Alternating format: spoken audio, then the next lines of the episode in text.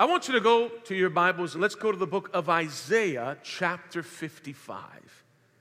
Isaiah, chapter 55. And we're going to go ahead and we're going to begin with verse 8. Now, that, that is going to be our beginning text this morning, but if you don't mind, I also want you to mark or, or, or hold or you know, put a little piece of paper whatever you've got to do to mark Matthew chapter 6. I want you to also hold that as well. So we're going to read two sets of scriptures. We're going to go and visit the Old Testament first, and then we'll go ahead and we'll go down uh, to the New Testament. So here in the book of Isaiah, chapter 55, if you got it, say, I got it, Pastor. Let's read beginning with verse, verse 8. The Bible reads. For my thoughts are not your thoughts, neither are your ways my ways, declares the Lord. As the heavens are higher than the earth, so are my ways higher than your ways, and my thoughts than your thoughts. Now jump down to Matthew. Let's go to Matthew chapter 6, verses 9 through 10. Matthew chapter 6, 9 through 10. This then is how you should pray. Our Father in heaven, hallowed be your name. Your kingdom come, your will be done on earth as it is in heaven. Today, I want to talk to you on a message entitled A Kingdom Without a King. A Kingdom Without a King. Help me pray. Father, Lord, this morning, I pray, God, and I ask that you will use me to convey a message, Father God. Lord, to, con- to convey a word that will encourage your people to stay the course and to understand the need to have you rule as king over our lives. And Father, we thank you. And in your precious name, Jesus, we pray. And all of God's people say together, Amen. Amen. Church, sometime last year, right about, I believe it was the month of April, I had an opportunity to go ahead and visit my parents in Puerto Rico. Now, this was about maybe eight months after Hurricane Maria had come through and practically devastated the island. My intention to go there was to help my parents. But by the time I had gotten there, I found out that there was most of the work done. So I had an opportunity to just spend time with them, and they were taking me again through different parts of the island. Now, I remember I had lived there as a child when we were, I was, I think, in, in the fourth and fifth grade. My family originally relocated back in Puerto Rico, and I was there for about a year and a half. So I remember how most of the island used to look. And it was disheartening to begin to see all of the damages that Hurricane Maria had caused. But what was also interesting was to see some of the architectural structures of some of the homes that were still left standing, and most of them had a lot of Spanish influence from Spain. Then I remember we wanted to go to a place called El Morro, but we couldn't get there because there were some roads that were still blocked up. But El Morro is also a fortified castle that was built by Spain back sometime in the mid 15th century.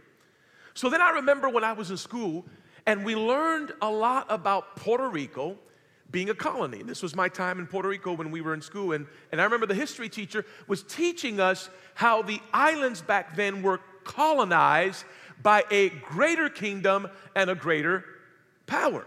So, for instance, Puerto Rico back then was colonized by Spain. So was Cuba. So was the Dominican Republic. Haiti was colonized by France. And then you had a lot of the the, the British islands like Jamaica and uh, St. Thomas and all these other islands that were colonized by the British, by England. And this is why, when you go to these islands, you have what's called a different type of influence that came from those greater powers or kingdoms that had colonized them. That's why in Puerto Rico, if you see some of the foods, most of us might think this originated in Puerto Rico, but some of the foods originated really from Spain. Some of the Spanish products. In fact, café con leche. How many here love café con leche? Café con leche, we deem that as being a Puerto Rican tradition, but that came from Spain. In fact, Café Bustelo is actually a Spanish product. It is not a Puerto Rican product, but us pride Puerto Ricans put our name on everything and claim it ours. so I, I, I got to thinking on how it's interesting how every island had their kingdom's influence. Puerto Rico had Spanish influence, Haiti had French influence, and some of the islands had English influence. That meant that during that time, they had to live by the principles of their kingdom. They had to abide by the principles of their kingdom. And because of that, they had ways, thoughts, and customs that originated from a higher kingdom.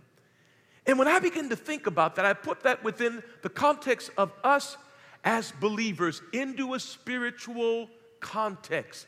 Because how many here know all of us also have a higher power, a higher kingdom, and that is the kingdom of God? He is the King of all kings, He is the Lord of all lords. And if we say that we are kingdom people, you know what that means then? We ought to have kingdom influence. We ought to have a kingdom mindset. We live by kingdom principles. We allow our lives to be governed by God and His very word. His word becomes our fortified structure. His word gives us every detail and instruction that we need to live by. But in this world that you and I live today, it is unfortunate to say that there are many people, and dare I say, within the body of Christ, that want to live in a kingdom without a king. They don't want to live under authority, they don't want to follow a guideline, they don't want to be governed, they don't want to be told what to do. Just let me live my life. But it's almost like saying, you know what? I want the kingdom benefits, I just don't want the king. I want the glory. I want to see the miracles. I want to see the healing take place. I want to see the power take place. I want to see all the blessings that God has. But yet, God, yet, we're almost saying, but I still want to do my own thing. I still want to live by my own kingdom principles. As we begin to look into that a little further and we begin to understand, there are questions that I believe we as believers have got to ask ourselves each and every day of our lives. Questions as what kingdom influence am I under? Am I really living governed by the very word of God, which God's word is true? God's word provides every detail that we need that will keep us on the straight and narrow? Or have we decided where somewhere along the way we said, well, I still want to have some kind of association with the kingdom, but I just I just tend to think that maybe this might be the better route or this might be the better course. So the question must be asked by what kingdom do we live by? Everything we do has, have to, has to have the covering of God's kingdom because if we don't, the question that we want to ask this morning is what does that look like? What does it look like? And I want to show you here what that looks like. Let's look at point number one. I want you to write this down. Number one. Take notes, please. Having a kingdom without a king means no king, you rule. No king.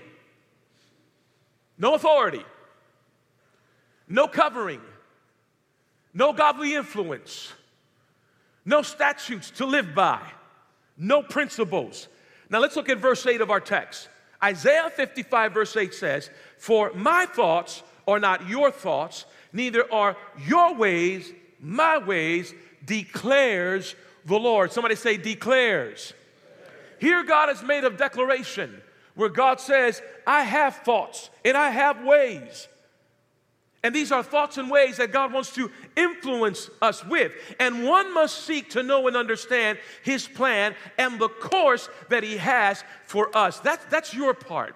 It's your responsibility to be intentional in getting to know and to understand okay, Lord, I know that, that the way I think it's very different from you. And maybe My thoughts are very different, but I'm humble enough to admit that. And I'm humble enough to admit that somewhere along in my journey, my thoughts may have been corrupted. Maybe I may have locked on to other ideologies and other different ways of believing. It's very simple. We live in a world today that is so distracted by an overload of information. It's just the reality that we live in, is it not? And it's very easy to get distracted and to begin to follow other principles other than the very principles of God. Now, let me make this clear. In fact, let me put out a disclaimer. Everyone here has the freedom to choose whatever it is that you choose to live by. No one has been forced. No one will ever be forced. This is why we have a choice. That is the power that God has given us, the liberty to choose. But I'm believing God that as a pastor who has a mandate from the throne of heaven, that as a pastor who has a mission to accomplish, is to bring a message that has already been declared by the king himself. And I am a messenger of the king, heralding a message to tell you that if you allow yourself to be influenced by the ways of this world, you are on the wrong path, you are going in the wrong direction, and you are facing nothing but destruction. And that's the truth of the word. And while you may have the liberty to choose whatever course you want to take, allow me to be used as a minister to influence you to do otherwise. Thoughts. When I begin to study the word thoughts, the word thoughts really means a plan and a course. So when God says, My thoughts are not your thoughts, and my ways are not your ways, we have to understand that it's not taken within the context where God says, I'm a boss. And you better just do it this way, and that's it. No, what he's saying is, look at, I have another very different course. I have another very different plan for you, and it's not the one that you have right now. Because the one that you have, it's, it's based on what you think ought to be best. But the Lord Himself says, I have a plan, a plan that includes my presence, a plan that includes my power, a plan that also includes my peace, a plan that includes my providence. It's a plan that will carry you through the thick and thin. It is a plan that will love on you even when you find yourself trying to get off course. I'm still here. I'm still loving you. I'm still ready to take you to the next level. But it is your choice. And in understanding that, is that when we choose to live by our own ways of governing ourselves, then you're left with ruling your own life. And can I be honest with you, church? I don't want to rule my own life. I need help. Can I be honest with you? Man, I need help in my marriage. Every now and then I'm still hard headed. Do we have any hard headed husbands in the house? Where God every now and then has got to come on over and give you the biggest cocotazo in your life and saying, Wake up, what are you doing? What are you thinking? And God, I'm sorry. Lord, forgive me. And every time we come to the house of God, we are making a decision to say that I am here because I am willing to fall under the authority of God's word, to be led and guided by the authority of God. Because if I want to have a better marriage, then I need God's authority. Because how many here know He is the final authority? God, I need you, Lord, to rule in my life. I need you to rule in my marriage with the decisions that I keep making. I need you to help me on how to govern and manage my home and my children. Because by myself, I really don't know what I'm doing. No king, you rule. I don't know about you, but I don't want to rule this thing. I don't want to rule God's church. Who am I? I'm a pastor, I'm a shepherd who's guided by the word of God to love on people. But if I even choose to run my church by my own governing rules, then I become a dictator. No king, you rule. If I choose to govern my marriage by my own set of ways, my own influences that I've gotten other than from God, then I'm almost falling into a way of dictatorship, just ruling my own marriage and ruling my own kids with absolutely no outside governance, no, no, no cabinet, no administration, no wise counsel whatsoever. What do I need to do? And thank God that you and I belong to a church and a ministry where we believe in the counsel of others who know and understand His Word. Can somebody say amen? And within the body of Christ, God has placed pastors that will provide wise counsel into bringing guidance and direction into your life to understand that you need God's ultimate governing authority to carry you through. The second thing I want you to write down, number two, no king, no backup. No king, no backup. I begin to think about these islands. And I remember when, I, when we were studying, the, uh, studying the, the history of Puerto Rico, Puerto Rico was, again, it was a long time colony of Spain all the way up until the War of 1898. And that's when U.S. came in and they fought Spain. And then Spain was left with a choice of giving up some islands. And they decided to give, here's an interesting fact. They could have given up Cuba, they could have given up Dominican Republic, but they didn't. They only gave up Puerto Rico because Puerto Rico was the tiniest island of them all. And the Spanish felt they're no intimidation to us, so let them go. Cuba was a bigger island. Dominican Republic was a much bigger island. So they let Puerto Rico go. And then Puerto Rico now became United States territory. But the other islands eventually were now open game. And now they were their own standing island. In fact, if you also study the history of Haiti, in Haiti, they wanted France out. So a Haitian slave rose up and said, We're done with France.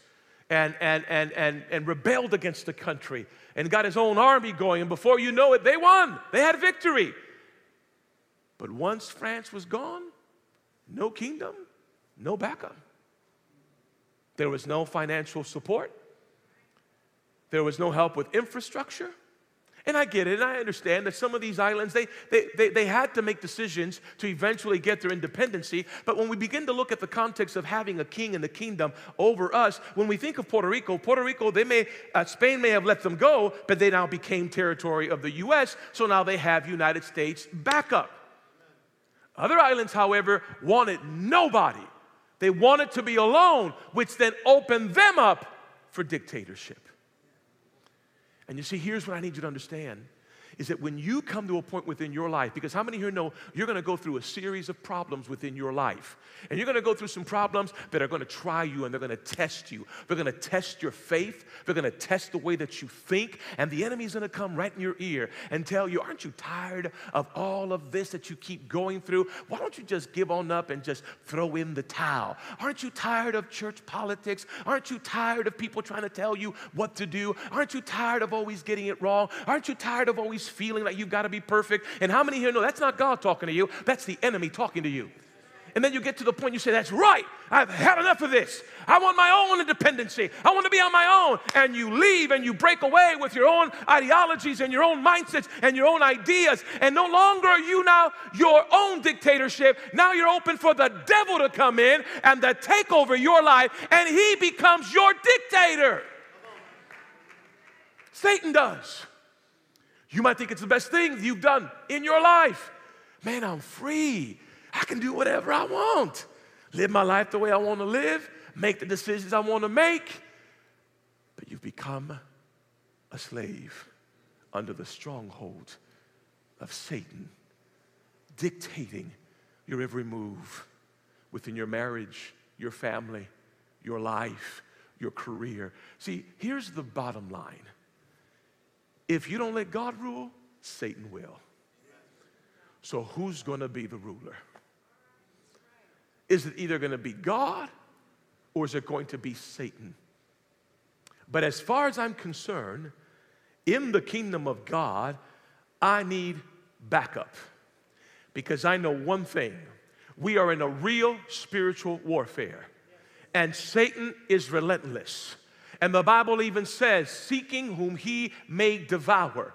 He will not stop, he will not let up. He will come against my marriage. He will come against my mind and my heart. He'll go after my children. He'll eventually go after my grandchildren. He's after our church. He's after this church. He's after the head of this church. He's after the vision of this church. But we, in our human frailty, know and understand that by our own wisdom and our own ideas, we cannot do this by ourselves. We need the backup of heaven.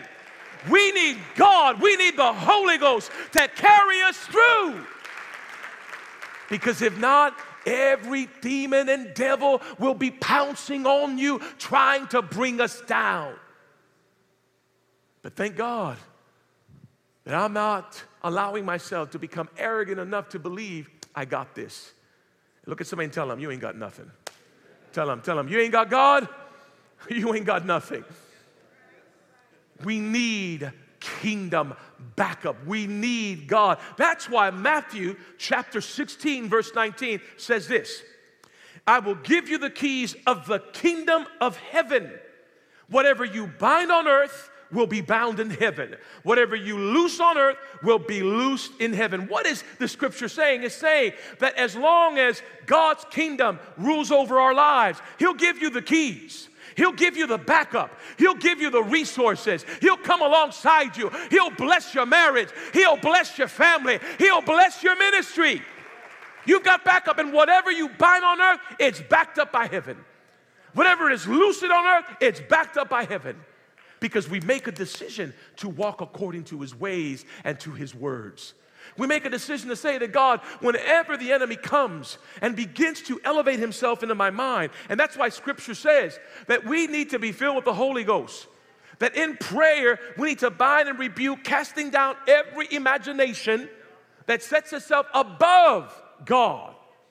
And we need to say, God, if that's me, Lord, help me to get a hold of that and bring it down in the name of Jesus. Let your thoughts be my thoughts. Let your ways be my ways. Number three, no king, no power. No power. Jesus said, you know, when I, when I begin to think about his disciples, I want you to think about this for a moment with me. Here, his disciples were with Jesus. They saw him do miracles. They saw the miracle he did at the wedding at Cana. They saw when the, when the woman came and touched the hem of his garment, the widow, and she was healed, the woman with the issue of blood. They saw him raise Lazarus from the dead. They saw him deliver a person that was possessed by a demon. They saw so many things. I think if I was with Jesus, I would have said, Jesus, can you teach me how to do that? Can you teach me? I've got my cousin's getting married next week. I'm going to be at a wedding and I just want to be ready and prepared. Can you teach me how to do that? Can you teach me how to cast out demons like that? No, in fact, you know what the disciples say? Teacher, master, teach us to pray. Teach us how to pray. There's a link in there. Every time they saw Jesus take off to go pray somewhere, and then he came back. Something was about to go down. Something was about to happen. I'm sure they were observing. Every time that when they were in the ocean and he was sleeping, and then he just got up and he just spoke to the ocean, and the ocean just began to calm and the storm calm, they they they they, they begin to link the two. He's gone somewhere, he's doing, all right, he's praying, he comes back, miracles happen. He comes back, demons are delivered. He comes back, all of a sudden the dead is being risen to life. There is something about prayer. And they understood the power of prayer. So, Jesus, teach us to pray. And then this is what Jesus said He said, When you pray, look at your neighbor and tell them, When you pray.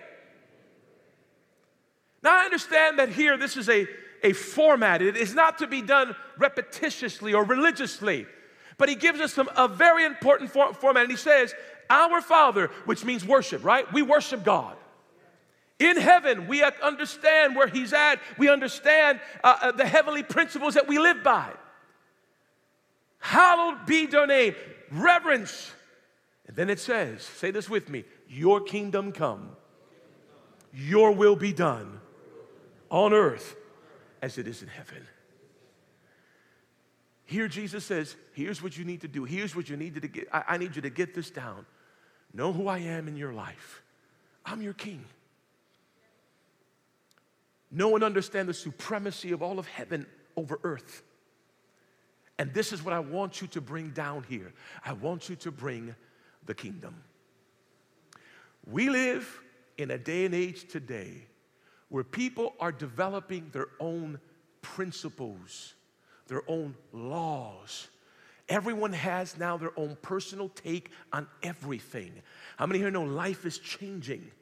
The family is changing. The marriage system is changing. Even when it comes to abortion, even when it comes to killing and murdering of future lives, people are coming up with their own little ways of looking at it. And the bottom line is this not only is it immoral, but it's also unethical. And I need you to understand something that the reason why Jesus said, Let your kingdom come here on earth as it is in heaven is this is that so many of us Christians, we always keep it as a spiritual thing, meaning it's us here in church just praying and just asking God to do His will in my life, when in reality, God is empowering you so that we can go back out there and establish God's kingdom, God's principle upon every municipality, upon every city, upon every nation, all across across the world.